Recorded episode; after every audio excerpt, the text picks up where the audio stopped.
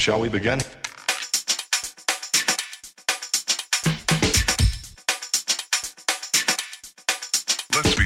Jeden podcast, jedna misja, jedyne takie miejsce, w którym możesz posłuchać rozmów z podcasterami o ich podcastach i pasjach, o ich pierwszych krokach w podcastingu, sprzęcie i finansach. Przed Wami gospodarz audycji Krystian Zych i jego dzisiejszy gość. Cześć, witam cię serdecznie w kolejnym odcinku Rozmów o podcastach. Muszę przyznać, że mój dzisiejszy gość to jest dla mnie zdecydowanie łatwiejszy rozmówca niż właściwie chyba wszyscy, którzy do tej pory gościli w mojej audycji. Dlatego, że jest to osoba niejako z mojego podwórka. Ja od 20 już lat pracuję w branży IT, a mój dzisiejszy rozmówca, Krzysztof Kępiński z podcastu Porozmawiamy o IT, to programista z kilkunastoletnim doświadczeniem.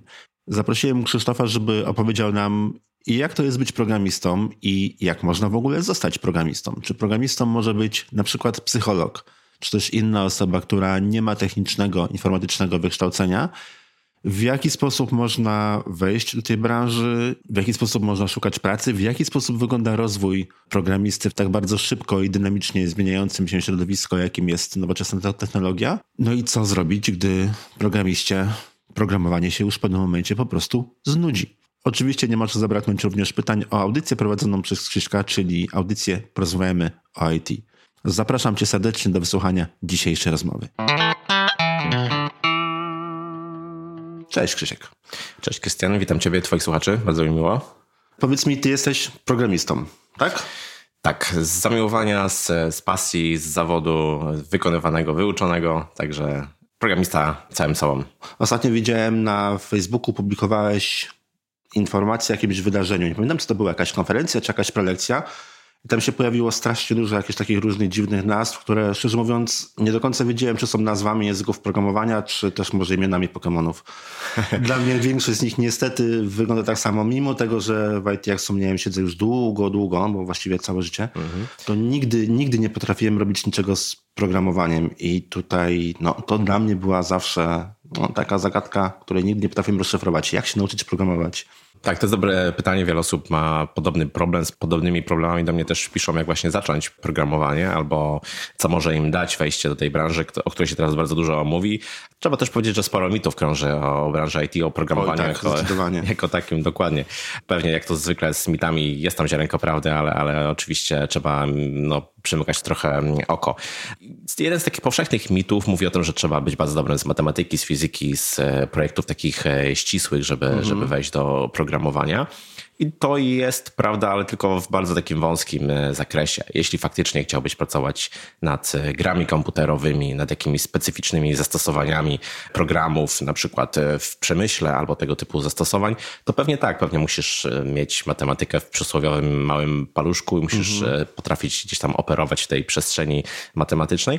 Ale trzeba powiedzieć, że to jest taki wąski zakres programowania. To, No co... ja jak napisałem kilka programików, przepraszam, że wpa- wpa- wpadłem w słowo, napisałem kilka programików, no wiadomo, na, na tyle na ile nie programista jest w stanie napisać, tak, czyli coś w PHP, w JavaScriptie, no to matematyka była mi potrzebna do tego, żeby policzyć na przykład y, i kilka razy pętlę for, tak, albo kilka razy pętlę while. I tu generalnie kończyły się moje potrzeby korzystania z matematyki. No właśnie. I bodajże raz chyba wykorzystałem też równie skomplikowane, tak, obliczenia matematyczne do kolorowania parzystych re rekordów w tabelce. I to wszystko. I tu generalnie, no przynajmniej w tym zakresie mówię, w którym ja potrzebowałem cokolwiek zrobić, no to, to matematyka, matematyka się skończyła na podstawowych działaniach typu No właśnie, budowanie, podstawy. odejmowanie i dzielenie przez dwa.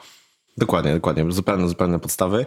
Czyli no, do takich powszechnych zastosowań, albo najczęstszych zastosowań, jakich się używa e, programowania w e, dniu dzisiejszym, czyli jakichś takich systemów e, webowych, czy, czy jakichś prostych programów przeliczających pewne rzeczy, tam nie potrzeba mieć, nie potrzeba znać jakiejś rozszerzonej matematyki. Więc to jest, to jest taki powszechny mit, więc absolutnie możemy to obalić. Ja osobiście pracowałem z ludźmi, którzy studiowali zupełnie skrajne, e, można powiedzieć, dla informatyki przedmioty typu polonistyka czy historia, nawet filozofia i doskonale odnajdowywali się w tej, e, w tej branży. To, co trzeba wiedzieć, o, zanim ch chciałbyś wejść do, do, do, do branży IT, do programowania, to jest to, że musisz się ciągle rozwijać, więc trzeba być nastawiony na taki ciągły rozwój. To nie jest tak, że na studiach jesteś w stanie posiąść wiedzę, którą później będziesz przez 30 lat wykorzystywać. Więc no to tak, jest taki no, mindset, który trzeba no, wszystko, wszystko się zmienia właściwie z miesiąca na miesiąc, nawet mhm. bardzo często i, i no, szczególnie właśnie w tych technologiach, więc i języki programowania i sposób ich wykorzystania wiadomo, że również się zmienia. Tak? No, kilka lat temu nikt nie myślał o tym, żeby programować telefony czy zegarki. W tej chwili tego typu elementy mamy. Wiadomo, że w tym momencie musi się zmienić sposób używania również języków programowania. Oczywiście to się bardzo płynnie zmienia, zwłaszcza, że mówi się dużo teraz o sztucznej inteligencji. Nawet nie mówi się, bo to jest zjawisko, które nas otacza, które powszechnie występuje. I sztuczna inteligencja będzie miała też duży wpływ na, na, na programistów, na programowanie. Kolejny mit, o którym e, mogę powiedzieć, to jest pewna taka fobia, czy pewien strach przed tym, że programiści będą wyparci przez, przez sztuczną inteligencję. Ja staram się wszędzie, gdzie mogę z tym, z tym walczyć. Porównuję to często do takich rewolucji przemysłowych, które się działy gdzieś tam w, na przykład w XIX czy w XX e, wieku, gdzie oczywiście maszyny wypierały pewne zawody, zastępowały ludzi w pewnych powtarzalnych e, rzeczach, natomiast z drugiej strony budowały nowe potrzeby, budowały nowe zawody, które musiały mm, na przykład być potrzebne do tego, żeby te maszyny obsługiwać i tak samo będzie z programowaniem i sztuczną inteligencją po prostu zmieni się trochę ten zawód. E, ewolucja pójdzie bardziej w, kierunku takiego obsługiwania większych systemów niż robienia powtarzalnych, e, prostych rzeczy, bo to faktycznie maszyny będą przejmowały. A da się? Da się wykorzystać sztuczną inteligencję do pisania programów? Jak najbardziej. Są już takie próby, nawet pisania całych programów, ale to jest tak, że to są proste rzeczy, to są rzeczy powtarzalne, które mhm. programista często w swojej pracy e, wykonuje, pewne stałe fragmenty kodu i do tego jak najbardziej można użyć e, maszyn, sztucznej inteligencji. Tu pewnie znajdzie to swoje zastosowanie ale tam, gdzie pojawiają się pewne problemy wymagające dużej inteligencji, wymagające niestandardowych, nieszablonowych podejść, no tam jeszcze mm, nie da się, że tak powiem, zastąpić e, czynnika ludzkiego. No nie wiem, mi się zawsze wydawało, że sztuczną inteligencję można wykorzystać przy takich rzeczach jak na przykład analiza danych, jak na przykład przetwarzanie informacji z różnego rodzaju urządzeń, tak, sensorów, hmm. czy nie wiem, różnego rodzaju innych technicznych gdzieś połączeń, powiązań ale nie do tworzenia samych programów. Tutaj nigdy nie widziałem za bardzo możliwości, no bo nie jestem programistą, więc być może się mylę, ale y, zawsze mi się zdawało, że programowanie wymaga no coś takiego jak trochę jak malarstwo, takiego bardziej artystycznego podejścia, czy takiego bardziej unikalnego przy każdym projekcie, e, bardziej czegoś, co no właśnie nie jest powtarzalne, a tutaj mówisz, że mhm. wykorzystuje się do, do, do powtarzalnych rzeczy. To znaczy, programowanie to jest taki miks, czy coś, co jest na, na przecięciu, być może tak powiedziałeś, właśnie sztuki, ale jednocześnie inżynierii. Mhm. Nawet bardziej w dniu dzisiejszym mówi się o inżynierii, czyli pewnym takiemu systematyzowanym podejściu. Programista w swojej takiej codziennej pracy robi sporo rzeczy, które bardziej przypominają właśnie działania inżyniera, czyli opierają się na pewnych algorytmach, na pewnych powtarzalnych e, rzeczach Zależy oczywiście od projektu. Jeśli pracujesz w jakimś małym startupie, no to pewnie dużo bardziej możesz kreatywnie się w cudzysłowie wyżyć. Jeśli pracujesz w dużej korporacji, gdzie pracujesz nad systemami, bankowymi, które relatywnie mało się zmieniają, to robisz dużo powtarzalnych e, rzeczy. Więc to też jest taki, powiedziałbym, e, mit, że programista to jest tylko osoba, która coś cały czas kreatywnie mm -hmm. wymyśla, tworzy z niczego mm -hmm. coś. To oczywiście jest po części prawda, ale to wszystko jest podparte jednak dużą dawką takich konkretnych, e, osadzonych w rzeczywistości e, działań. Czyli tak trochę jak gra na instrumencie, tak? Nie da się tylko i wyłącznie tworzyć tak. nowych, trzeba jeszcze w kółko powtarzać to, co było do tej pory. Tak, tak, to jest dobra analogia, myślę. Mhm. E, wspomniałeś, że masz wśród znajomych nie tylko informatyków wykształconych, którzy pracują jako programiści. Mhm. Czy trudno jest nauczyć się programować, nie będąc, nie kończąc studiów informatycznych? Myślę, że to się znacznie upraszcza w dzisiejszych czasach. Co jest potrzebne? Mamy dostęp do wiedzy na miarę, która jest chyba nieporównywalna z, z wcześniejszymi czasami. E, mamy dostęp do różnego typu kursów, e, materiałów na YouTubie, chociażby takich filmów, które wręcz prowadzą za rękę. Są też różnego typu bootcampy, szkoły programowania, które teraz -hmm. mnożą się jak grzyby po deszczu, gdzieś tam próbując tą, tą lukę na rynku zasklepić. Więc tych możliwości jest e, sporo. W każdym tak naprawdę dużym mieście możemy znaleźć mnóstwo meetupów, które się odbywają. Tam możemy się zaznajomić z jakimiś e, technologiami, poznać ludzi, w ten sposób jak gdyby tam naszą przygodę rozpocząć. Mhm. Oczywiście są takie standardowe podejścia typu jakieś książki, czy, czy chociażby e, studia, one pewnie cały czas będą taką klasyką, do której warto wrócić, ale mamy coraz więcej. A zabrzmiało, jakby to była jakaś kwestia drugorzędna. E, myślę, że tak. myśl, myślę, że jest. Myślę, że jest. Tak naprawdę gdzieś tam w naszym takim kręgu kulturowym, europejskim, powiedzmy, mało ważne jest w tej chwili wykształcenie, jeżeli chodzi o, o, o programistę. To jest podyktowane takimi pragmatycznymi przyczynami. No tak, no nasze prawda? pokolenie, bardzo często starsze pokolenie, nie miało możliwości uczyć się programowania, bo, bo nie było czegoś takiego w ogóle, tak? Tak, no teraz e, jeśli chcesz się przyjąć do, do pracy jako programista, no to musisz dysponować jakimiś umiejętnościami konkretnymi, które mhm. w mniej lub e, bardziej prosty sposób są dosyć szybko do zweryfikowania, więc to właśnie umiejętności się liczą. To liczy się, liczy się doświadczenie, liczy się, gdzie wcześniej na przykład e, pracowałeś, co robiłeś, tak? To jak gdyby góruje nad e, takim formalnym wykształceniem, mhm. które trzeba dodać tutaj bardzo szybko przestaje być jak gdyby aktualne, prawda? Mhm. No, no to jest to, co mówiliśmy, tak? O tym ciągle zmieniającym się Dokładnie. na tej świecie IT. Wspomniałeś o różnego rodzaju bootcampach da się nauczyć w ten sposób? Powiedzmy, nie wiem, na jakimś takim super, hiper przyspieszonym, bardzo intensywnym, dwutygodniowym kursie mhm. programować? Szkoły programowania czy też e, bootcampy często właśnie reklamują, próbują sprzedać to w ten sposób, że po takim, dajmy na to trzymiesięcznym, intensywnym bootcampie będzie można od razu iść do, do pracy. To jest, e, prawdę mówiąc, troszeczkę oszukiwanie Tak z twojego punktu widzenia jako programisty, czy, czy to wystarczy? Coś, coś takiego? Nie, absolutnie to nie wystarczy. To znaczy, to jest dobry początek, to jest bardzo intensywny początek, ale mhm. tak jak mówiłem na początku, tutaj trzeba dużo od siebie włożyć. Programista musi sporo czasu dodatkowo spędzić na przykład poza pracą, ucząc się pewnych mm, mhm. nowych technologii, ale to uczenie polega głównie na programowaniu. Znaczy nie da się z książki nauczyć programowania, tak samo jak nie da się oglądając filmu e, na YouTubie nauczyć jeździć na rowerze. No tak, dokładnie. Trzeba praktykować, trzeba mhm. praktykować, mm, więc to wymaga, to wymaga czasu. Takie bootcampy dają bardzo dobry start, ale to jest dopiero początek. Trzeba być świadomym, że tu się nie kończy nasza, nasza droga, tu się dopiero zaczyna. Rynek też pracy IT się bardzo szybko zmienia i to, co ja teraz obserwuję, to to, że zmniejsza się ilość takich ofert pracy, które są dedykowane dla tak zwanych juniorów, czyli osób, mm -hmm. które dopiero gdzieś tam liznęły tą technologię i chciałyby mm -hmm. pracować. Bardziej pracodawcy skłaniają się w kierunku do osób, które coś tam potrafią. Czyli już bardziej doświadczonych. Bardziej doświadczonych, albo które w jakiś sposób potrafią wykazać swoje doświadczenie, bo to nie zawsze musi być komercyjne mhm. doświadczenie. To mogą być jakieś tak zwane oprogramowanie open source, które się gdzieś tam robiło, czyli pewne darmowe programowanie, fragmenty kodu, czy też, no nie wiem, branie udziału w jakichś prelekcjach, w jakichś e, konferencjach, no mhm. wszelkiego typu aktywności, które gdzieś tam są związane. Czyli właśnie. szeroko mówiąc po prostu doświadczenie w branży, tak? Dokładnie, dokładnie tak. Mhm. No tak, ale osoba, która nie studiowała informatyki, no na przykład psycholog, tak, socjolog, no myślę, że z takim doświadczeniem, no, przynajmniej na początku, może mieć poważny problem. W jaki sposób zacząć? Okej, okay, załóżmy, że idę na jakiś kurs.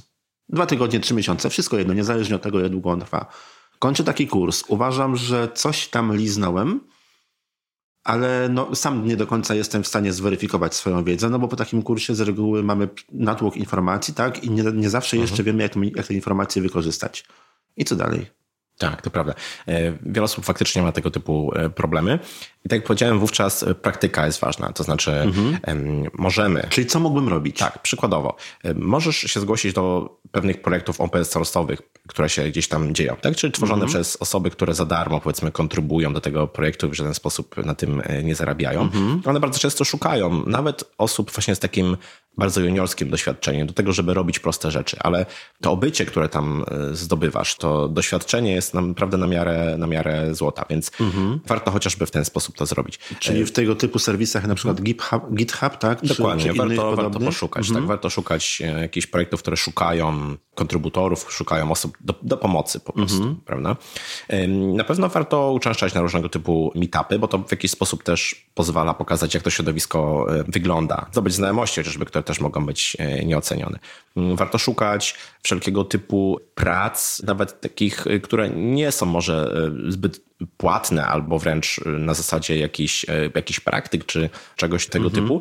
I tutaj z tego co ja obserwuję to działa tak, że mm, ten okres, kiedy musisz spędzić na praktykowaniu, żeby dostać jakąś pracę w, w IT jest bardzo skrócony. Znaczy, jeśli tylko chcesz, jeśli wykazujesz jakieś e, zainteresowanie, pokazujesz jakiś postęp, to bardzo szybko zostaniesz wychwycony. To wynika oczywiście z dużych potrzeb, które są na rynku, więc troszkę chęci, troszkę zaangażowania i można dużo zdziałać. Czy mówisz, że tak, w, nie wiem, perspektywie kilku miesięcy na przykład byłaby szansa, żebym po takim kursie, no i wiadomo, po jeszcze jakimś tam zaangażowaniu dodatkowym, tak? Żebym poszedł do pracy jako, nie wiem, junior, na przykład deweloper, jako programista gdzieś początkujący? Tak, tutaj mm, też możemy powiedzieć, że warto budować swoją markę od samego początku, czyli właśnie to, co wspomniałeś, chociażby mm -hmm. na mhm. serwisach typu GitHub wrzucać mm -hmm. jakieś swoje, swój kod, który mm -hmm. jest do mhm. pokazania. Warto swojego Facebooka właśnie w ten sposób też budować, żeby -hmm. tam chociażby pokazywać rzeczy, które mnie interesują, bo to, to, to bardzo prosto pokazuje pracodawcy potencjalnemu, jakie jest twoje zainteresowanie, jakie jest twoje zaangażowanie. No tak, wystarczy zobaczyć w jakich grupach dana osoba jest, tak, jakie profile obserwuje dokładnie, i jakiego dokładnie. rodzaju kod publikuje, czy też w jaki sposób udziela się na przykład na, na GitHubie. Zgadza się. No w ten sposób faktycznie da się wiele dowiedzieć o osobie, z którą tak. przy czym, chcemy rozmawiać. Przy czym jeszcze podkreślę, bo to jest chyba najistotniejsze z tego wszystkiego, trzeba sporo czasu samemu poświęcać na to, mm -hmm. żeby mhm. rozwijać swoje, swoje kompetencje i to mm -hmm. jest chyba tutaj kluczowy element. Okej, okay. czy są jakieś specjalne predyspozycje, które warto mieć albo których warto nie mieć, żeby być programistą? Jak to wygląda od strony programisty? Ja powiem, na czym ja utknąłem, bo ja kiedyś przymierzałem się, to, to było trochę lat temu, przymierzałem się do tego, żeby nauczyć się w końcu programować. Odbiłem się całkowicie o przejście z programowania strukturalnego na obiektowe. To był moment, w którym po prostu utknąłem totalnie i stwierdziłem, że dla mnie to jest po prostu jak nauka języka chińskiego bez słownika. Myślę, że to jest też kolejny taki mit, że na przykład, żeby być programistą, to trzeba być, dajmy na to, introwertykiem, który nie lubi pracy w grupie, który, który tak, siedzi sobie gdzieś zamyka się w piwnicy. Tak? Siedzi w piwnicy, tak, tak. Z jednej strony wpada kawa, z drugiej strony mm -hmm. wypada kot. Ale mm -hmm. teraz na, na tym rynku IT widzimy całe spektrum, całe mm, grono różnych zupełnie osób, które, które są zupełnie inne, tak? W sensie to już nie, nie jest ten, ten stereotyp, który kiedyś e, istniał. Wręcz powiedziałbym inaczej, coraz bardziej pracodawcy cenią sobie właśnie osoby, które są otwarte, które, które potrafią dysponować, dysponują tak zwanymi umiejętnościami miękkimi współpracy w grupie, dawania feedbacku, e, umiejętności prezentacji, pokazania się i tego typu, i tego typu rzeczy. No są to takie rzeczy raczej no, nie do końca zgodne z tym takim z tradycyjną opinią programisty. To na pewno, ale ja myślę, że mimo wszystko programista jednak powinien być taką osobą, która potrafi wejść w tak zwany flow, czy taką głęboką pracę, mm -hmm. to jest mhm. po prostu e, niezbędne. To jest jedna z takich też umiejętności, których nam obecnie brakuje jako chyba cywilizacji, bo mamy tyle różnych rozpraszaczy, że ciężko się przez dłuższy czas skupić na pewnej pracy, a to jest po prostu wymagane i niezbędne dla programisty. Więc taka, powiedziałbym, możliwość skupienia się i pracy przez jakiś dłuższy okres e, czasu w takim stanie to jest chyba coś, bez czego się nie obędzie. No i też podkreślę jeszcze raz ten, ten ciągły rozwój. To jest też coś, co trzeba po prostu lubić, bo nie da się gdyby przez ileś tam naście, dziesiąt lat być w tej branży i nie chcieć się potem względem rozwijać, nie mieć tak, po części no nie, takim geekiem może. Nie da się, nie da się. Ja się zamówiłem na no, początku, można powiedzieć, swojej kariery y, w IT. Zajmowałem się między innymi też trochę sprzętem komputerowym.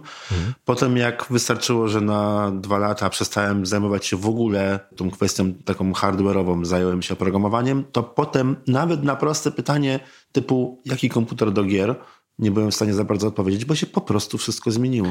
Weszły nowe tak. procesory, weszły nowe układy graficzne, weszły nowe obudowy, chociażby do komputerów. Tak.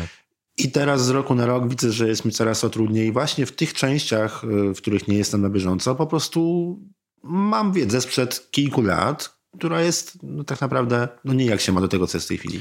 No to niestety prawda, ta maszyna coraz bardziej przyspiesza. Kiedyś robiłem taki odcinek podcastu o kobietach w IT i jednym z takich właśnie problemów kobiet jest to, że po różnego typu urlopach e, macierzyńskich czy wychowawczych, roku, dwóch może i tak dalej, one mają faktycznie realny problem, żeby się ponownie odnaleźć w tej rzeczywistości no tak, technologicznej. Dużo, dużo, się zmieniło w tym tak, momencie. Tak, więc to jest właśnie po części ten bonus, czy ten profit, który zyskujemy, że ciągle się mhm. rozwijamy, co może nas w jakiś sposób zadowalać, zaspokajać, ale z drugiej strony jest też pewne przekleństwo, bo niestety bo trzeba nie możemy być się na bieżąco, bo nie możemy się mhm. zatrzymać. No to na tak. przykład jak w jednym z ostatnich odcinków, w których wspominałeś o technologiach głosowych. Temat, tak. którego tak naprawdę dwa lata temu nie było. Tak, no bo tak. kto dwa lata temu myślał o tym, żeby, nie wiem, głosowo dyktować telefonowi, że coś ma zrobić na przykład na komputerze, tak?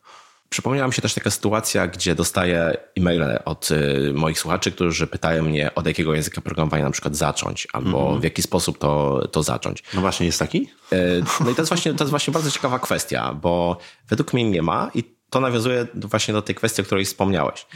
E, Cały czas powstają nowe zawody, których 5 lat temu chociażby nie potrafiliśmy sobie jeszcze wyobrazić, a z technologiami programistycznymi jest jeszcze szybciej. To znaczy nie, nie potrafimy przewidzieć, co będzie za 5, czy nawet, a już nie mówiąc, co będzie za 10 lat. Więc tym bardziej spędzanie dużej ilości czasu na analizowanie, od którego języka najlepiej zacząć, to zupełnie nie ma sensu. No tak, bo zanim za kilka lat- język, języki się, Dokładnie, się za kilka lat i tak będziemy Mhm. pracować z czymś zupełnie innym, więc, więc ja zawsze staram się bardziej pokierować w tym sensie, że wybierz po prostu to, co cię interesuje, ten obszar być może, w którym dany język się specjalizuje i po prostu zacznij od tego, od, od, od czegokolwiek tak naprawdę, nie ma za dużego znaczenia. Cały czas się to zmienia, poza tym to nawet, wiesz, dla, dla swojej ciekawości, dla swojego rozwoju warto co jakiś czas na przykład zmienić e, język programowania. W swojej karierze mam kilka takich zmian i one były głównie, pojawiały się w tym momencie, kiedy czułem już jakieś tam znudzenie wcześniejszą technologią, albo już powiedzmy znam ją na tyle, że nie przedstawia przede mną jakiejś takiej wartości, że mm, muszę coś jeszcze poznawać. No właśnie, a co zrobić, gdy programista zacznie się nudzić tym, co robi?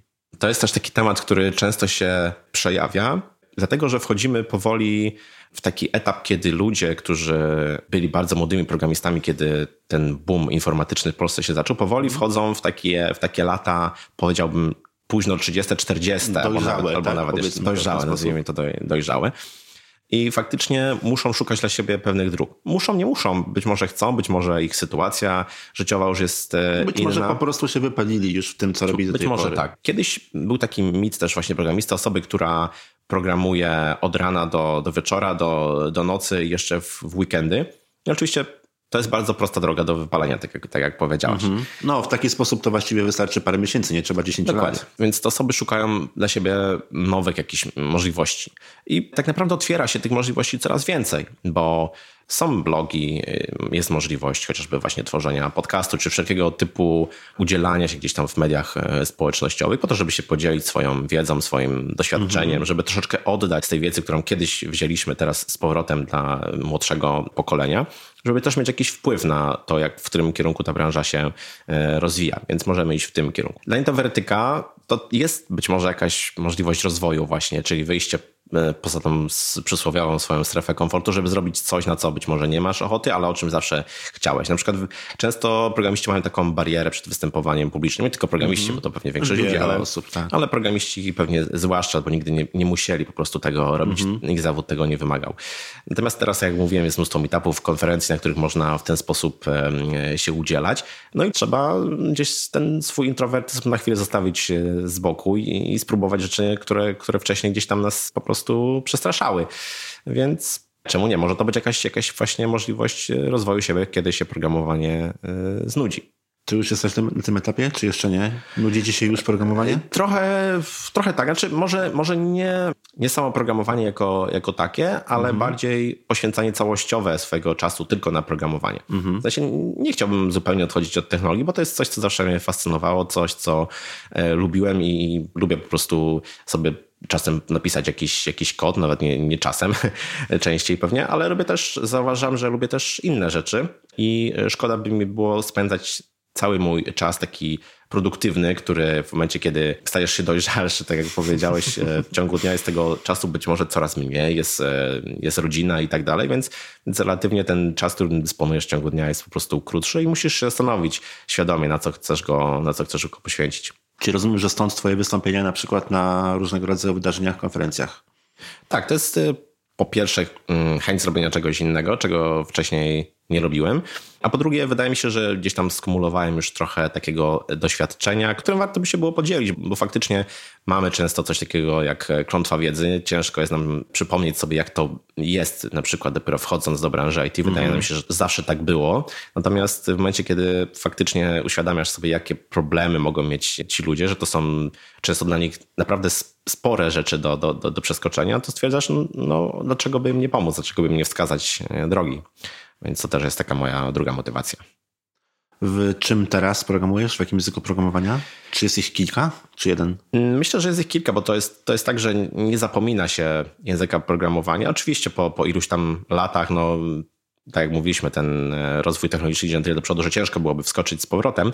Natomiast ja po 10 latach prawie programowania w Ruby on Rails, takiej dosyć popularnej wśród e, startupów webowych mhm. technologii, kilka miesięcy temu przeskoczyłem na dużo bardziej niszowy mm, język, którym jest Elixir i powiedzmy jako pochodna Erlanga.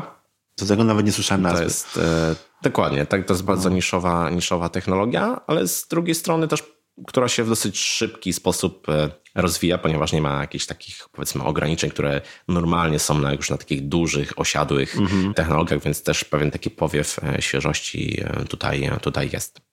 I pracujesz z domu. Tak, mam, mam ten przywilej, tą przyjemność pracowania z domu.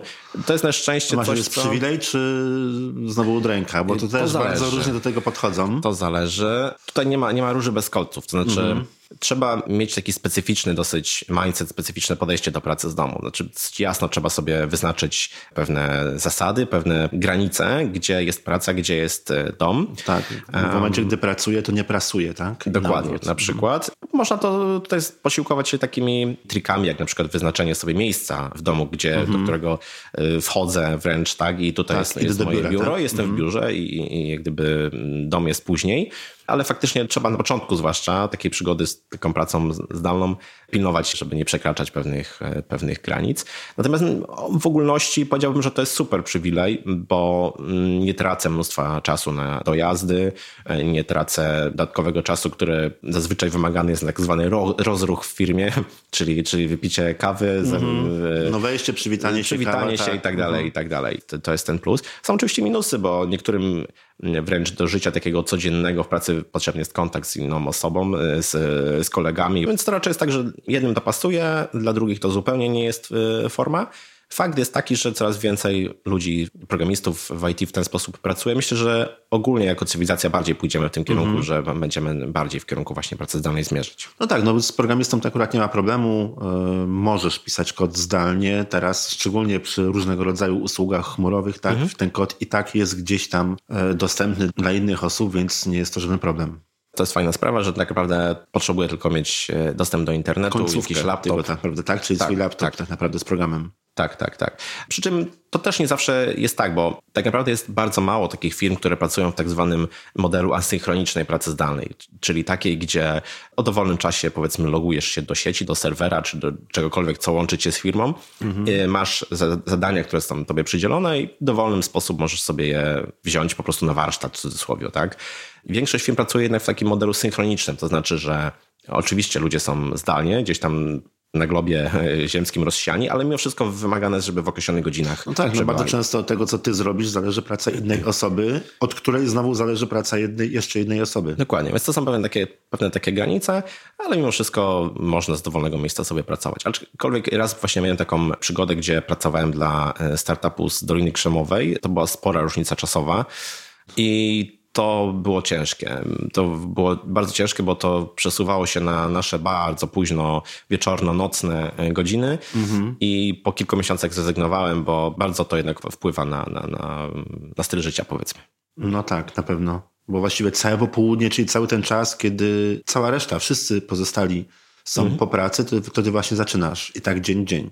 Tak, tak, tak. Więc to trochę zaburza taki rytm, zwłaszcza jeżeli już myślisz, czy też masz rodzinę, no to, to mhm. trudno jest to po, pogodzić, powiedzmy. A powiedz mi, czy praca w korporacji to jest jedyne rozwiązanie dla programisty? Albo w startupie, takim, takim jaki znamy na przykład, nie wiem, z filmów? Myślę, że to bardzo zależy od danego człowieka, bo ja pracuję czy pracowałem z ludźmi, którzy preferują mieć podane na tacy, co oni dokładnie mają zrobić, zdefiniowane wszelkie warunki brzegowe, co się dokładnie oczekuje, mm -hmm. wtedy czułem się bezpiecznie. Takie podejście doskonale pewnie sprawdza się właśnie w, w korporacji. Tutaj pewnie tacy ludzie się lepiej odnajdą. Natomiast e, startupy cechują się bardzo dużą zmiennością.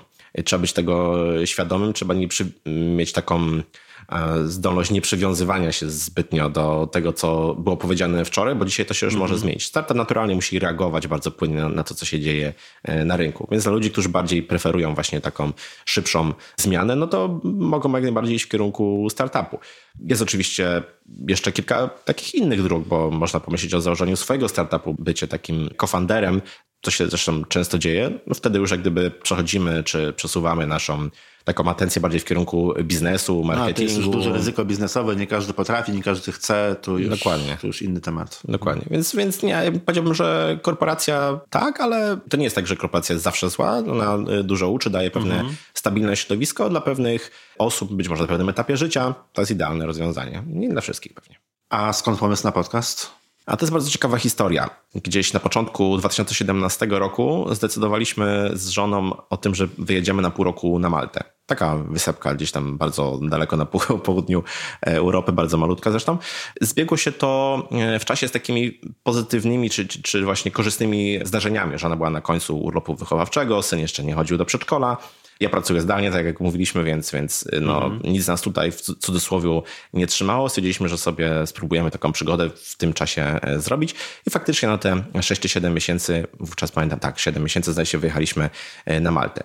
I to był taki czas, kiedy ja zacząłem słuchać podcastów. Gdzieś tam przypadkowo na nie trafiłem. Wcześniej kojarzyłem mniej więcej, co to jest podcast, ale jakoś nigdy mnie nie przyciągnęły, powiedzmy.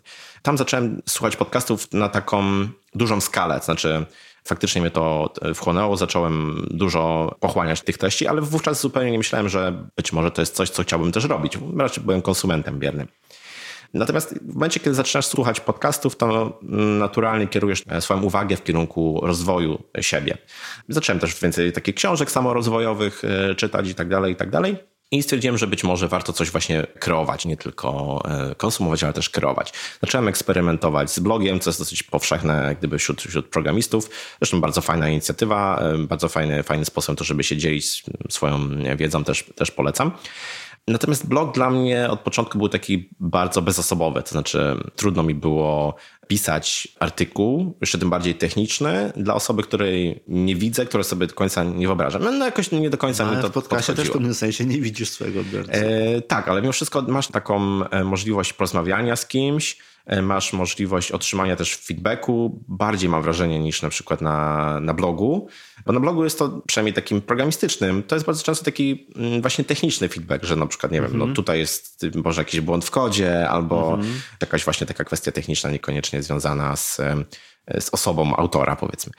Więc ten blog jakoś e, nie do końca mi tak powiedzmy podszedł. To stwierdziłem, że okej, okay, no to może coś z drugiej strony, no to może kanał na, na YouTubie, Troszkę tam tych filmików e, nakręciłem i nadal twierdzę, że to jest fajna sprawa, aczkolwiek przy moim trybie pracy i tak dalej trochę za dużo czasu to wymaga, mimo wszystko. Nie byłem tak do końca zadowolony z, z jakości e, tych, tych filmów, które gdzieś tam mm-hmm. przygotowywałem. Czułem, że muszę dużo więcej zrobić, żeby to miało ręce i nogi, dało powiedzmy jakąś tam wartość komuś, kto będzie oglądał. Więc stwierdziłem, że może na razie nie. Niewykluczone, że kiedyś jeszcze do tego wrócę, ale na razie jest to trochę za dużo pracy. I stwierdziłem tak na zasadzie spróbowania czy zabawy po prostu bardziej formą niż, niż jakichś dalekosiężnych planów, że może warto spróbować z podcastem. I to Czyli były... w pośrodku, tak? Między blogiem tak, a Tak, coś, a coś, coś, coś mhm. dokładnie, dokładnie. I to były takie chyba trzy odcinki, które na początku nagrałem. Na początku chyba pierwsze dwa to w ogóle jeszcze z osobą, która gdzieś tam też wydawało mi się, że będzie zaangażowana. No, stwierdziła powiedzmy po tych dwóch czy trzech odcinkach, że to jednak nie jest dla niej. To były takie zupełnie próby. Teraz najchętniej bym te odcinki wyrzucił i nagrał jeszcze raz, ale dla, dla, dla powiedzmy jakiejś autentyczności całego podcastu tego nie robię. To były zupełne zabawy forum, nagrywanie, wiesz, na, na, na laptopie z, z zestawem słuchawkowym i tego typu rzeczy, ale właśnie tak jak powiedziałem, nie miałem jakichś dalekosiężnych e, planów. Wróciłem po pół roku później do nagrywania, po tych trzech trzech, zdaje się, odcinkach po powrocie tutaj już, już do Polski, mhm. tak, zobaczyłem tak naprawdę, jak, że ten podcasting w Polsce zaczyna się e, rozwijać, że to już e, nie są tylko takie zabawy gdzieś tam w piwnicy dla, dla bardzo wąskiego grona e, odbiorców. Że zobaczyłem jakiś trend w tym, że to w jakiś sposób rokuje na, na przyszłość. I też, co mnie najbardziej jak gdyby w tym przyciągnęło, to budowanie właśnie swojej marki, swojego wizerunku, a jednocześnie dzielenie się wiedzą. I te dwie kwestie ciągle, myślę, mi gdzieś tam przyświecają w moim podcaście, ciągle gdzieś tam właśnie i chcę się pokazać i z drugiej strony chcę po prostu powiedzieć o rzeczach, które na przestrzeni 14 czy 15 lat branży IT udało mi się gdzieś tam doświadczyć mm. i zaobserwować. Myślę, że to ciągle jest e, moja taka misja. Mhm, ale blog i kanał na YouTube są aktywne przez ciągle cały czas. są, ciągle są. Wiesz, z technicznymi artykułami jest tak, że one przez dłuższy czas są aktualne, w sensie cały czas ktoś może z tego No dopóki korzystać. jakieś funkcje na przykład w języku programowania nie zostaną wycofane, tak. to można z tego korzystać. Dokładnie, tak? dokładnie. Więc, więc ono ciągle się to przydaje komuś tam mhm. i i okej, okay, nie, nie kasuję tego. Nie, nie mówię też, że nigdy do tego nie wrócę, bo tutaj ciężko byłoby się zarzekać, że, że nigdy czegoś tam nie zrobię. Na tą chwilę podcast jest najważniejszy zdecydowanie. Nie miałeś problemu z wymyśleniem tematów takich, które da się opowiedzieć, no bo jednak programowanie to w dużej części coś, co musisz pokazać. Tak, wiesz co, na początku to faktycznie był taki pomysł na podcast programistyczny. I te pierwsze, zwłaszcza odcinki, mm, są ściśle związane z jakimiś technologiami, mm -hmm. z jakimiś językami programowania. No właśnie stąd moje pytanie, bo te pierwsze Dokładnie. takie właśnie były. Dokładnie. I myślę, że okej, okay, to ciągle ma sens, natomiast no, bardzo trudno poprzez podcast nauczyć kogoś programowania. Wręcz jest to, jest to niemożliwe. Tutaj trzeba mieć jednak kontakt z, z klawiaturą i, i coś tam sobie poklikać, coś tam e, popatrzeć. Natomiast e, bardzo szybko zauważyłem, że raczej rola podcastu w takiej branży, jaką jest e, IT, lepiej się przyda jako taka rola właśnie motywacyjna albo inspiracyjna. Mhm. Dlatego później raczej starałem się pokazywać pewne obszary IT, z którymi na co dzień nie mamy do czynienia, albo które są gdzieś tam na skraju tego IT, albo pewne zjawiska, o których się gdzieś tam powszechnie nie mówi, które są, które budują tą branżę, ale, ale które no, nie, nie są powszechne może.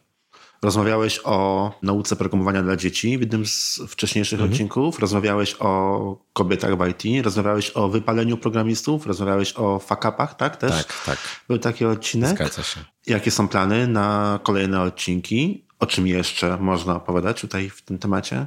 Myślę, że tematów jest bardzo dużo. Znaczy, im bardziej wchodzę głębiej, tym więcej pomysłów mi się mhm. pojawia. Na tą chwilę mam na około pół roku odcinki już e, zaplanowane. I tutaj można bardzo wiele aspektów poruszać, bo to, z czym programiści albo testerzy, czyli osoby, które najczęściej słuchają mojego podcastu, nie mają do czynienia, czyli właśnie tego typu rzeczy jak sprzedaż, marketing, to są takie, według mnie, obszary, które warto znać, albo które no, warto To są obszary zaczepić. dla osób bardzo trudne. Tak, to tego, są trudne. zacząć w nich działać. Dokładnie. Ale branża IT zmierza w tym kierunku, że bardziej doceniane, i to również finansowo, będą osoby, które nie tylko będą świetnymi programistami pod względem takiego technicznego opanowania materiału, ale również mm. będą znały pewną domenę. Czyli na przykład będzie to programista, który również dysponuje wiedzą o księgowości. Mm -hmm. Jego wartość na rynku jest bez porównania większa niż mm -hmm. osoba, która tylko idealnie zna PHP na przykład. Mm -hmm. Bo ona jest łatwo zastąpialna, tak? Można ją zastąpić inną osobą. No tak. Natomiast osoba, która już mocno siedzi w danej domenie, no jest, jest prawdziwym takim um, diamentem. Więc -hmm. tak samo jest oczywiście ze sprzedażą, czy z marketingiem, czy z innymi tematami, które staram się gdzieś tam poruszać e, w podcaście. Wydaje mi się, że czy też próbuję zainspirować właśnie ludzi, żeby no, interesowali się tematami niekoniecznie stricte związanymi z e, kodowaniem, bo to może im się po prostu zwyczajnie opłacić i przydać. Czyli mówisz, że pomysłów na odcinki masz dużo.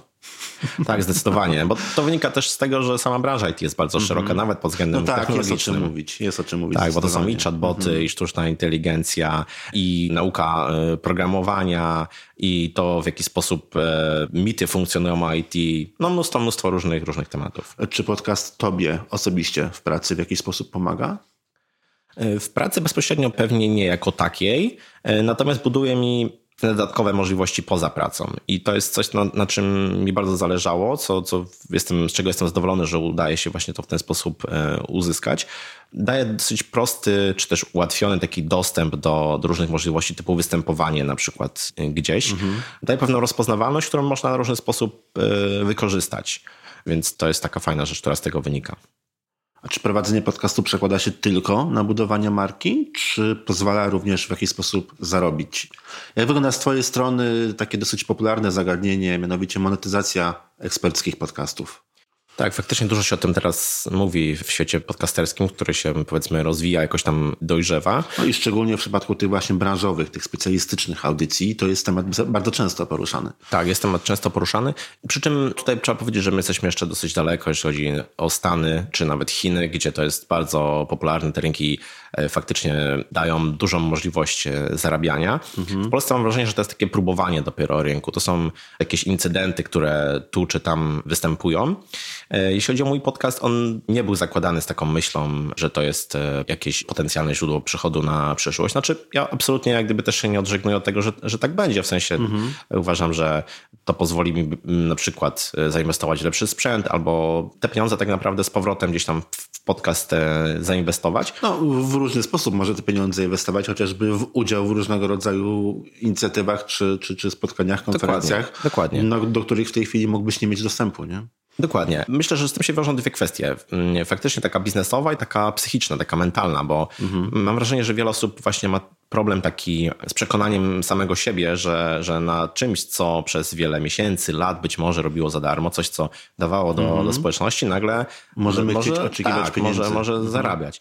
E, Myślę, że to jest pierwsza bariera, która w ogóle musi być w polskim podcastingu złamana, że dlaczego nie? W sensie, jeśli się faktycznie inwestuje swój czas, a tak jak pewnie doskonale wiesz, to nie tylko jest czas, bo też, to też są jakieś pieniądze, które trzeba w podcast e, No, zainwestować. oczywiście na początku kosztuje sprzęt, potem zresztą twój czas, który poświęcasz na nagranie, dokładnie. przygotowanie, edycję, publikację, audycji, promocję tej audycji. Oczywiście, też, że tak, Też oczywiście, trzeba że tak. przeliczyć, że ten czas też kosztuje. Jak najbardziej. Więc skoro się inwestuje, skoro daje się coś za darmo, no to dlaczego w pewnym momencie na tym nie skorzystać, prawda? Mhm. W sensie, dlaczego tego w jakiś sposób nie, nie, nie, nie spieniężyć? Więc Myślę, Mhm. Udało że się? udało mi się tak po części. Nie robię też jakoś dużo aktywnie w tym e, kierunku. Odzywa się do mnie sporo meetupów, konferencji, IT, jakichś wydarzeń tego typu na zasadzie współpracy barterowej, co myślę, że jest fajne, bo pozwala budować w jakiś sposób rozpoznawalność e, mojego podcastu. Natomiast jeśli chodzi o takie współprace ściśle biznesowe, miałem jedną na koncie. Wyszło akurat bardzo fajnie, jestem z tego zadowolony. Myślę, że też jakieś doświadczenia, które na tym zdobyłem są cenne. Przy czym no nie mam jakiejś takiej presji, żeby szukać na przykład na, na każdy odcinek powiedzmy sponsora, bo to jest moje źródło na przykład utrzymania, więc to, Mhm. to jest też bardziej taka no, dogodna sytuacja. A jak ta współpraca wyglądała? To, była, to był właśnie sponsoring? To był tak? sponsoring Odcinka? odcinka, tak. To był sponsoring odcinka. Była firma, która to y, po prostu sponsorowała.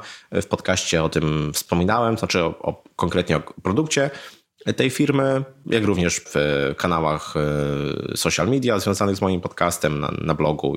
Dużo jest takich pytań o barter, o jakąś współpracę. Jakie jest zainteresowanie w swojej branży? Jest zwłaszcza jeśli chodzi o eventy różnego, różnego typu. To wynika z tego, że po prostu tych eventów jest coraz więcej. To są często eventy, które nie mają jakichś budżetu, bo to są jakieś lokalne meetupy, czy nawet konferencje, które gdzieś tam nawet nie zarabiają, tylko pokrywają swoje koszty. Więc oczywiście tutaj one też nie mają jakichś budżetów marketingowych.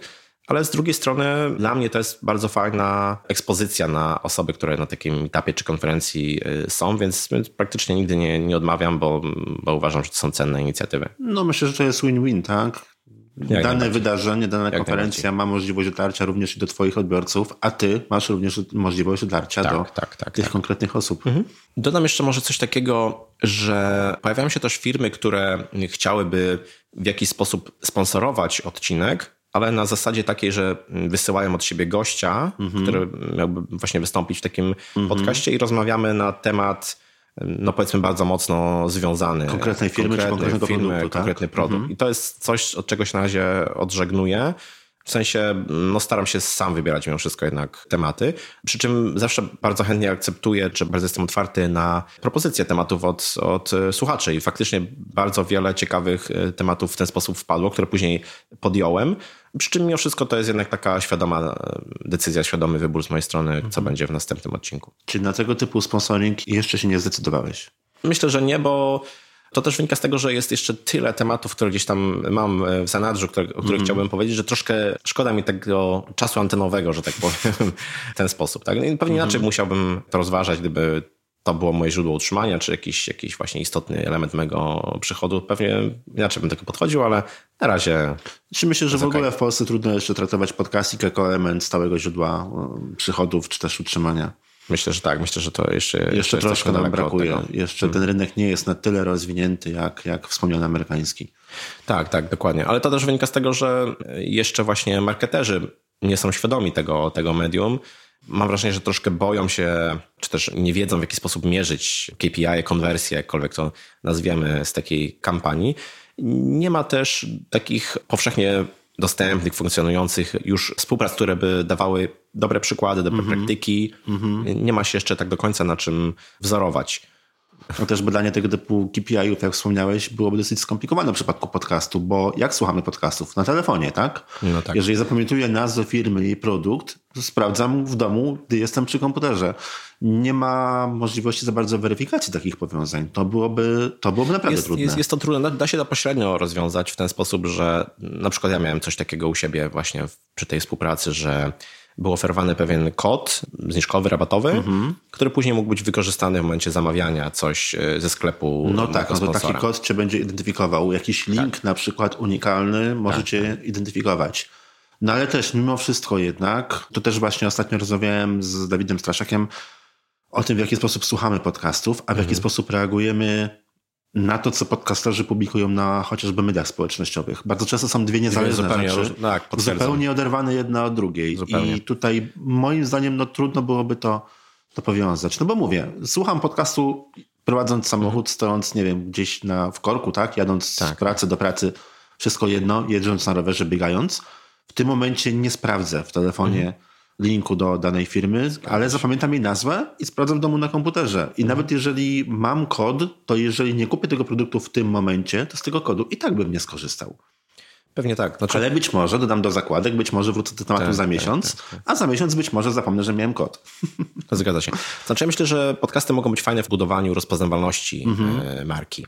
Coś jak reklamy Coca-Coli, tak? Z jeżdżącym Tak, tak, tirem tak, tak. oświetlonym Czyli- świętami. Przy czym tu jest wymagana pewna jakaś dłuższa ekspozycja i Mhm. to jest też pewien, pewien problem, bo myślę, że za wcześnie jeszcze jest, żeby na przykład jakaś firma sponsorowała na przykład, no nie wiem, kilkumiesięczny cykl, dajmy na to, Mhm. podcastu, tylko po to, żeby pojawiać się na tyle często, żeby być rozpoznawalną. To, to, to zupełnie jeszcze za, za wcześnie, przy czym to według mnie właśnie idealnie by się sprawdzało w, w podcastach. Ale znam tego typu współpracę, bo na przykład y, Cyprian Majcher w swoim Mhm. podcaście Elite Mentality przez pewien czas właśnie miał sponsora. Była to firma, która produkowała odżywki dla sportowców. Mhm. Nie znam szczegółów, nie, nie znam zasady tej współpracy, ale była to współpraca przez no, ileś tam odcinków. To nie Mhm. było jednorazowy strzał. O, no to ciekawe. Czy ja myślę, że są takie sporadyczne właśnie incydenty y, tu i tam, o których się słyszy, takie, takie e, jaskółki, że tak powiem. Może coś z tego więcej będzie. Mam wrażenie, że podcasterzy dopiero gdzieś próbują różnych, różnych możliwości. E, Myślę, Rynek że wszyscy tak próbuje. naprawdę ze wszystkich stron Tak, badamy tak, rynek. Tak, to, są, to są badania na razie. Tak, Podcasterzy na ile mogą sobie pozwolić i marketerzy co mogą z tego mieć. Dokładnie. Tutaj jeszcze troszeczkę czasu y, potrzeba. Przy czym ten trend wzrostowy no, daje jakąś taką nadzieję, że, że pójdzie to właśnie w dobrym, dobrym kierunku, bo to też służy wszystkim. W sensie podcasterzy, którzy będą mieli możliwość w jakiś sposób zarabiania na podcaście, będą naturalnie bardziej w to medium inwestować swój, swój czas, y, swoje pieniądze z korzyścią dla wszystkich, myślę. No a pewne inwestycje są wymagane, chociażby kwestia, nie wiem, dobrego mikrofonu, czy programu do edycji, czy kursu do obsługi takiego Mhm. Dokładnie. programu. Dokładnie. A jak już jesteśmy przy pieniądzach i przy programach i mikrofonach, z czego korzystasz do nagrywania Hmm. podcastu?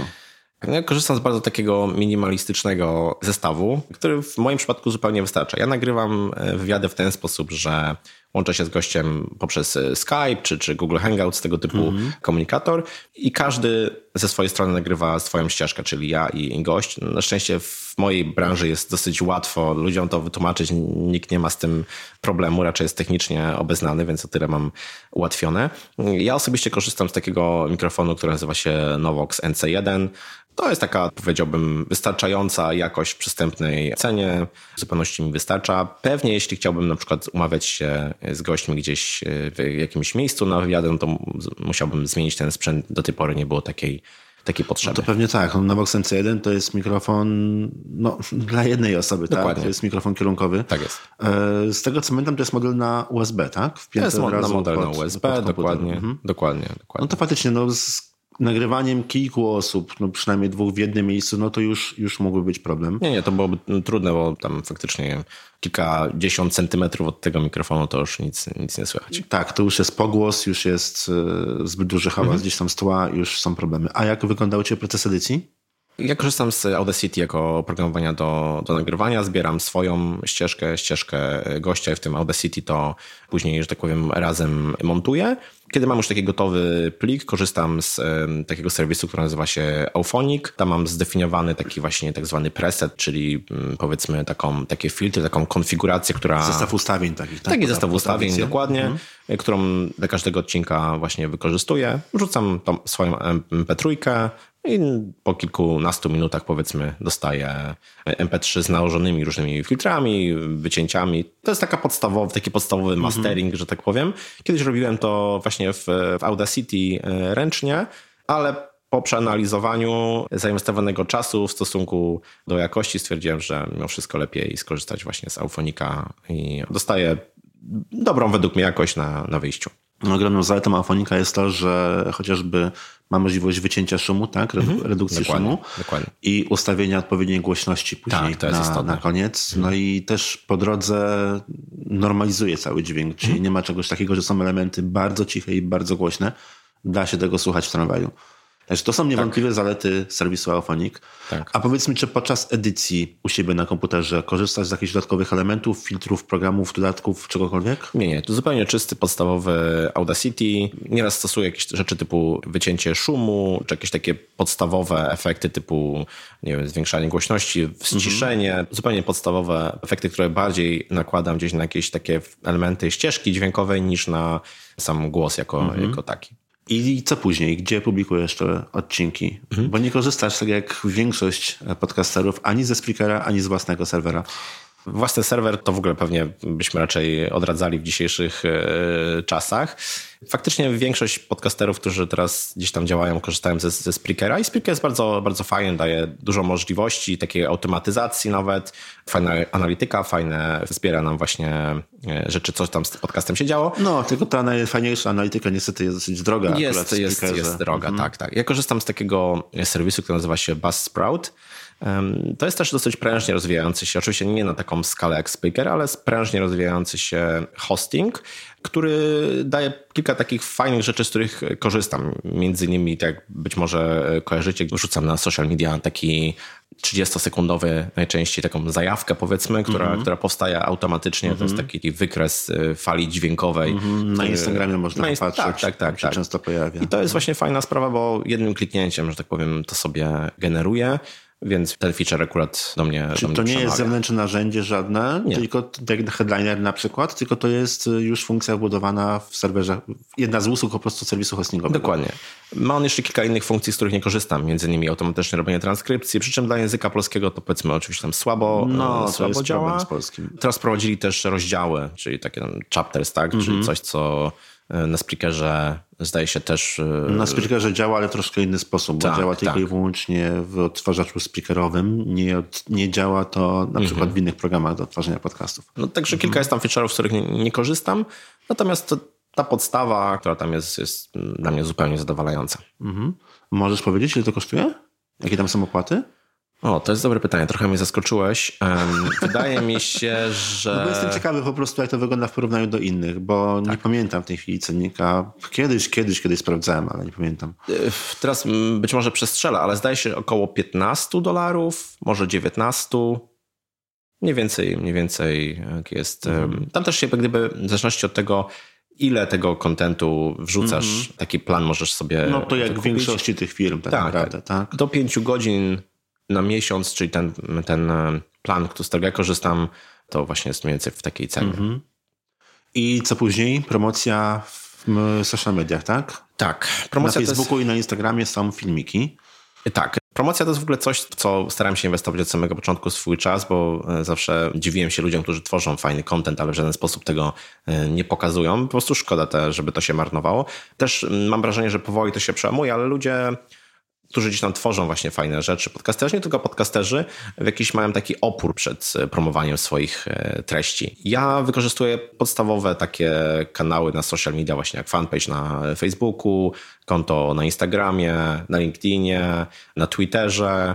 I to staram się ten content, który gdzieś tam mam, wykorzystywać wiele razy, czyli na przykład właśnie filmik, taka ta zajawka graficzna, o której wspomnieliśmy, wykorzystuję oczywiście na różnych kanałach w momencie, kiedy mam, dajmy na to, transkrypcję podcastu, którą zlecam, bo próbowałem sam to, nie poruszyliśmy tego tematu, ale próbowałem sam to kiedyś robić, no za dużo czasu mi to po prostu zajmowało, nie, nie opłaca mi się tego po prostu ręcznie samemu robić, więc zlecam to zewnętrznie. W momencie, kiedy dostaję taką transkrypcję, na przykład wykorzystuję jej fragmenty później też na różnych kanałach, czy na przykład stworzę na LinkedInie artykuł z wykorzystaniem tej, tej transkrypcji, więc staram się na różnych kanałach wykorzystywać tą samą treść, powiedzmy, tak? Insta Stories i tego typu takie rzeczy też staram się, staram się wykorzystywać. Ale to wszystko w ramach tego tak zwanego ruchu organicznego, czy płacisz osobno jeszcze za promocję, za reklamę? Y, Mam coś takiego, że każdy odcinek, który publikuję co dwa tygodnie, na taki odcinek y, wrzucam sobie jakiś budżet na zasadzie 20 maksymalnie 30 zł na reklamę na Facebooku, ale to raczej na zasadzie, żeby się po prostu tym po- pobawić i zaznajomić. Wybieram zupełnie jakieś takie skrajne nieraz, e, skrajne możliwości. Jest narzędzie, które jest mega potężne, ale po prostu eksperymentując, co się sprawdza, co się nie sprawdza, bardziej na zasadzie zabawy. No tam ruch z tego jest oczywiście znikomy, to jest tam paręnaście, nieraz parę dziesiąt gdzieś wejść na posta, prawda, więc to, to, to jest No to jest malutkie. faktycznie. To jest malutkie, ale, ale, ale no po prostu raczej na zasadzie eksperymentu. To ile cię kosztowało całe to podcastowanie? Mikrofon to jest tak, liczę średnio około 200 chyba kilkudziesięciu Tak, złotych. to jest, to jest mniej więcej taki, taki Program budżet. Audacity jest darmowy, a bieżące koszty to jest tak 20 około dolarów, mniej więcej. Mówisz tak, że do 20 dolarów za, y, za- za hosting Dokładnie. i transkrypcja. Tak, tak, z takich bieżących to jest to. Z takich kosztów, które do tej pory poniosłem, które są e, największe, to jest chyba zrobienie strony. W sensie po prostu zleciłem to agencji, która to wizualnie ładnie e, zrobiła. To był chyba największy koszt, plus tam kilka jakichś wtyczek do WordPressa, które były do tego e, użyte, takie płatne, na przykład do newslettera i tego typu, tego typu rzeczy. To nie są jakieś olbrzymie koszty, no ale, ale gdzieś tam się składają, powiedzmy. No i sam hosting pod tą stronę. I to są chyba takie największe ale koszty. hosting po stronę czy strona internetowa to generalnie jak, aby to nie była audycja, to i tak są to elementy wymagane, tak? Dokładnie, dokładnie. Wśród Twoich kosztów, i wspomniałeś też przed chwilą, że jest również i transkrypcja. Warto płacić za transkrypcję?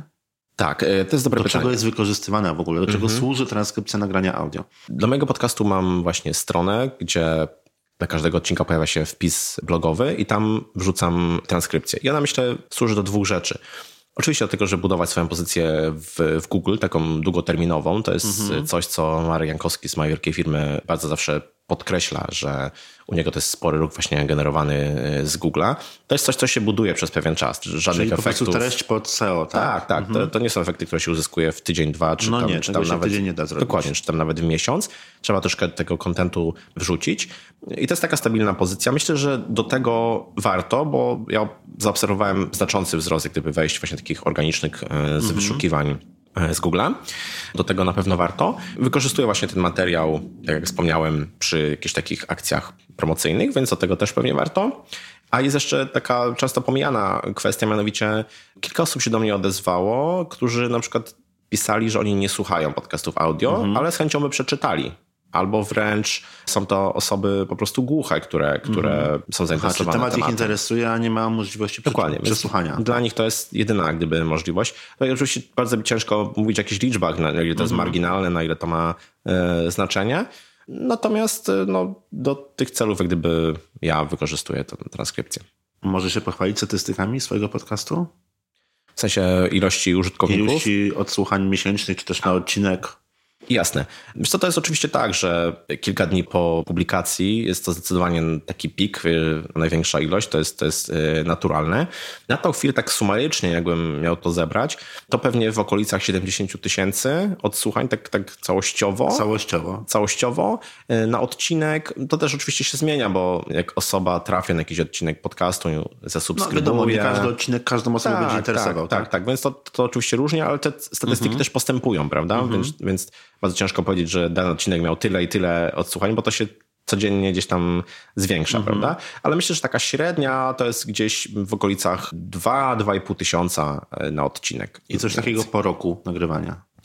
A, Tak. bo nie powiedzieliśmy, bo ty kiedy obchodzisz pierwszą urodzinę swojego podcastu? No właściwie już miałem, przy czym bardzo trudno jest tą datę precyzyjnie wskazać. A, bo- z racji tych pierwszych odcinków, tak? tak, gdybyśmy wzięli te pierwsze odcinki, takie zabawy powiedzmy Mhm. właśnie z podcastowaniem, to pewnie był gdzieś lipiec 2017, więc półtora roku, tak nawet więcej Mhm. już, już za mną. Natomiast taki mój powrót do robienia podcastów w takim regularnym właśnie wydaniu, no to był gdzieś po, połowa stycznia, 20 któryś tam e, stycznia, więc już no, troszeczkę. No to już po, po poza rokiem. To tak, już tak, tak. na tort nie wpadnę, bo już przegapiłem. No, dokładnie, zjedzony. Zjedzony. Na koniec mam dla ciebie jeszcze dwa pytania. Po pierwsze, czy warto twoim zdaniem w ogóle nagrywać podcasty? Myślę, że warto, przy czym nie jest to dla każdego na pewno. Znaczy, y, trzeba mieć jakąś taką wytrwałość y, w robieniu właśnie y, odcinków w miarę regularnie. W sensie ja, ja widzę, że to się po prostu sprawdza u mnie na przykład. Być może są inne programy o in, innych tematykach, które nie wpasowują się w ten rytm, ale u mnie regularność się, się sprawdza, więc jeśli jest się regularnym, jeśli się przy- przywiązuje do tego jakąś wagę, to warto. Tak mówiłem, doskonale buduje to markę osobistą i rozpoznawalność, otwiera pewne możliwości, które, które wcześniej, nie może nie powiem, że byłyby zamknięte, ale ograniczone, więc pod tym względem jest to idealne. Mi też pozwoliło to zdecydowanie na poprawę mojego sposobu wysławiania się i takiego troszeczkę oswojenia z, z mikrofonem. Tu widzę Mhm. bardzo dużą, bardzo dużą e, zmianę, przełamania się takiego mentalnego, powiedzmy, przed właśnie mówieniem do, no w ogóle nie, nie tylko do mikrofonu, bo do, do ludzi ogólnie, więc do tego też się idealnie to sprawdza. Więc ja ze swojej strony reklamuję. Jestem świadomy, że to nie jest e, dla wszystkich jak gdyby sposób na wyrażanie siebie. Natomiast tutaj też dodam jeszcze no może na koniec, że to jest takie medium, które dopiero w Polsce tak naprawdę rusza. Ci, którzy teraz gdzieś wskoczą do tego pociągu i się dobrze, dobrze tam zakotwiczą, będą mieli zdecydowanie łatwiej niż osoby, które będą musiały na tym polu konkurować gdzieś za jakiś tam czas. I ja na przykład w tej mojej branży widziałem kilka takich podcastów, które się dobrze zapowiadały, które miały fajne aspiracje, ale wydaje mi się, że twórcy troszkę się zrazili tym, że to nie jest tak, że od razu ma się nie wiadomo jaką publikę, prawda? No to jest problem z podcastami, tak, że tak naprawdę jakikolwiek ruch w ogóle na stronie zaczyna się po kilku odcinkach. Nie ma Dokładnie. tak, że masz pierwszy odcinek i jesteś Dokładnie. gwiazdą, a stabilna taka w miarę stała lista takich stałych słuchaczy, subskrybentów teraz, tak? To się tak ze Staropolska nazywa. No to się pojawia dopiero dużo, dużo później. Zgadza się. Także tutaj no na pewno jest to medium, w którym nie da się osiągnąć sukcesu pierwszym pisem, pierwszym postem, tak, pierwszą audycją. Tak, przyszło mi jeszcze do głowy, że to jest fajny sposób na poznawanie nowych ludzi. Też trafianie do takich, no może nie, nie powiem celebrytów, bo to może jest e, przesada, ale osób e, rozpoznawalnych w miarę, na przykład w, w, w internecie, z propozycją, kiedy wychodzisz właśnie z propozycją nagrania odcinka do, do podcastu, najczęściej nie ma, z tym, nie ma z tym żadnego problemu. Pewnie inaczej ciężko byłoby się do takiej osoby dostać, więc to też jest jakiś tam plus dodatni. No tak, no w twojej branży raczej nie ma problemu, że musisz tłumaczyć, czym w ogóle jest podcast, tak? Bo myślę, że Myślę, że jest jakaś tam większa roz, rozpoznawalność. większość, osób raczej, raczej kojarzy przynajmniej samą nazwę. Myślę, że tak, myślę, że tak jest. Y, Kojarzę nawet y, taką wypowiedź właśnie Marka Jankowskiego, o którym wspomnieliśmy, chyba po InfoShare, on coś takiego powiedział, że chyba większość programistów, z którymi rozmawiał, to kojarzy w ogóle i słucha, słucha podcastów, więc y, być może jakoś ta grupa właśnie zawodowa jest bardziej tutaj świadoma. No to jeszcze zależy od tego, w jaki sposób pracujemy, tak? Na ile nasza Mhm. koncentracja nad kodem pozwala na słuchanie jeszcze czegoś tyle innego niż, odradzałbym, przeszkadzająca muzyka. odradzałbym, odradzałbym szczerze powiedziawszy, bo według mnie to jest angażowanie tej samej części mózgu i to bardziej wygląda jak takie przeskakiwanie pomiędzy jednym a drugim i ani z jednego nie ma pożytku, ani, ani z drugiego, więc raczej przy takim aktywnym programowaniu, kiedy się skupiamy, jesteśmy w takim tym flow, odradzałbym słuchanie podcastów. To, to chyba nie jest dobry sposób. Ja przynajmniej tak nie potrafię. No przyznam, że ja, gdy się potrzebuję na czymś konkretnym skupić, nawet wybieram muzykę, w której nie śpiewają, tylko po prostu jest sama melodia. Dokładnie. Żeby jak najmniej rzeczy właśnie, właśnie mnie rozpraszały. Dokładnie. Ja również słucham tak, tak zwanej muzyki alfa, czyli takiej, która nie angażuje jakoś. No chyba, że pracuję umysłu. przy nagraniach podcastów, to nie słucham muzyki w ogóle. No tak, no bo tak. to nie mam to się wyklucza. Ostatnie pytanie. W momencie, gdybyś miał na podstawie już tych swoich rocznych czy ponadrocznych doświadczeń poradzić coś osobie, która dopiero przymierza się do nagrywania podcastu, Mhm. co by to było? Tak, no są takie standardowe pytania, jaki sprzęt wybrać. Także od razu powiedziałbym, że to nie ma znaczenia. Według mnie trzeba po prostu spróbować nagrać kilka odcinków, czy to jest w ogóle to medium, żeby się po prostu sprawdzić w, w boju. Poradziłbym, żeby w ogóle nie przejmować się statystykami, w ogóle na nie nie patrzeć na początku, bo one są mizerne, one przez pewien czas będą mizerne i tak musi być. No, przez tygodnie przynajmniej na początku Dokładnie, będą mizerne. Żeby się Mhm. y, nie zarażać. I też z mojej perspektywy to, co na początku wydawało mi się problemem, czyli właśnie w jaki sposób trafić do ludzi, którzy gdzieś tam już są rozpoznawalni, poradziłbym początkującym podcasterom, żeby się tym w ogóle nie przejmować, bo najczęściej nie ma z tym żadnego problemu. W sensie mm, warto spróbować, po prostu spróbować. Super. Dziękuję Ci bardzo. Dzięki, Krystian. Do usłyszenia. Cześć, cześć. I co sądzicie o pracy programisty? Czy planujecie już zmienić swój zawód i porzucić dotychczasową pracę, żeby zacząć programować? Na pewno Krzysiek byłby w stanie Wam pomóc, podpowiedzieć kilka rzeczy, także zapraszam serdecznie do słuchania na bieżąco audycji Porozmawiamy o IT. I od razu muszę zaznaczyć, że audycja Krzyśka, mimo tytułu, jest tak naprawdę nie tylko dla informatyków. Tak naprawdę każda osoba, która interesuje się nowoczesnymi technologiami, interesuje się tym wszystkim, co się w tej chwili wokół nas dzieje, na pewno każdy znajdzie coś dla siebie. Wszystkie linki oczywiście znajdziecie na stronie jakzrobićpodcast.pl i od razu zapraszam Was serdecznie do wysłuchania kolejnego odcinka audycji, który już za dwa tygodnie. Do usłyszenia.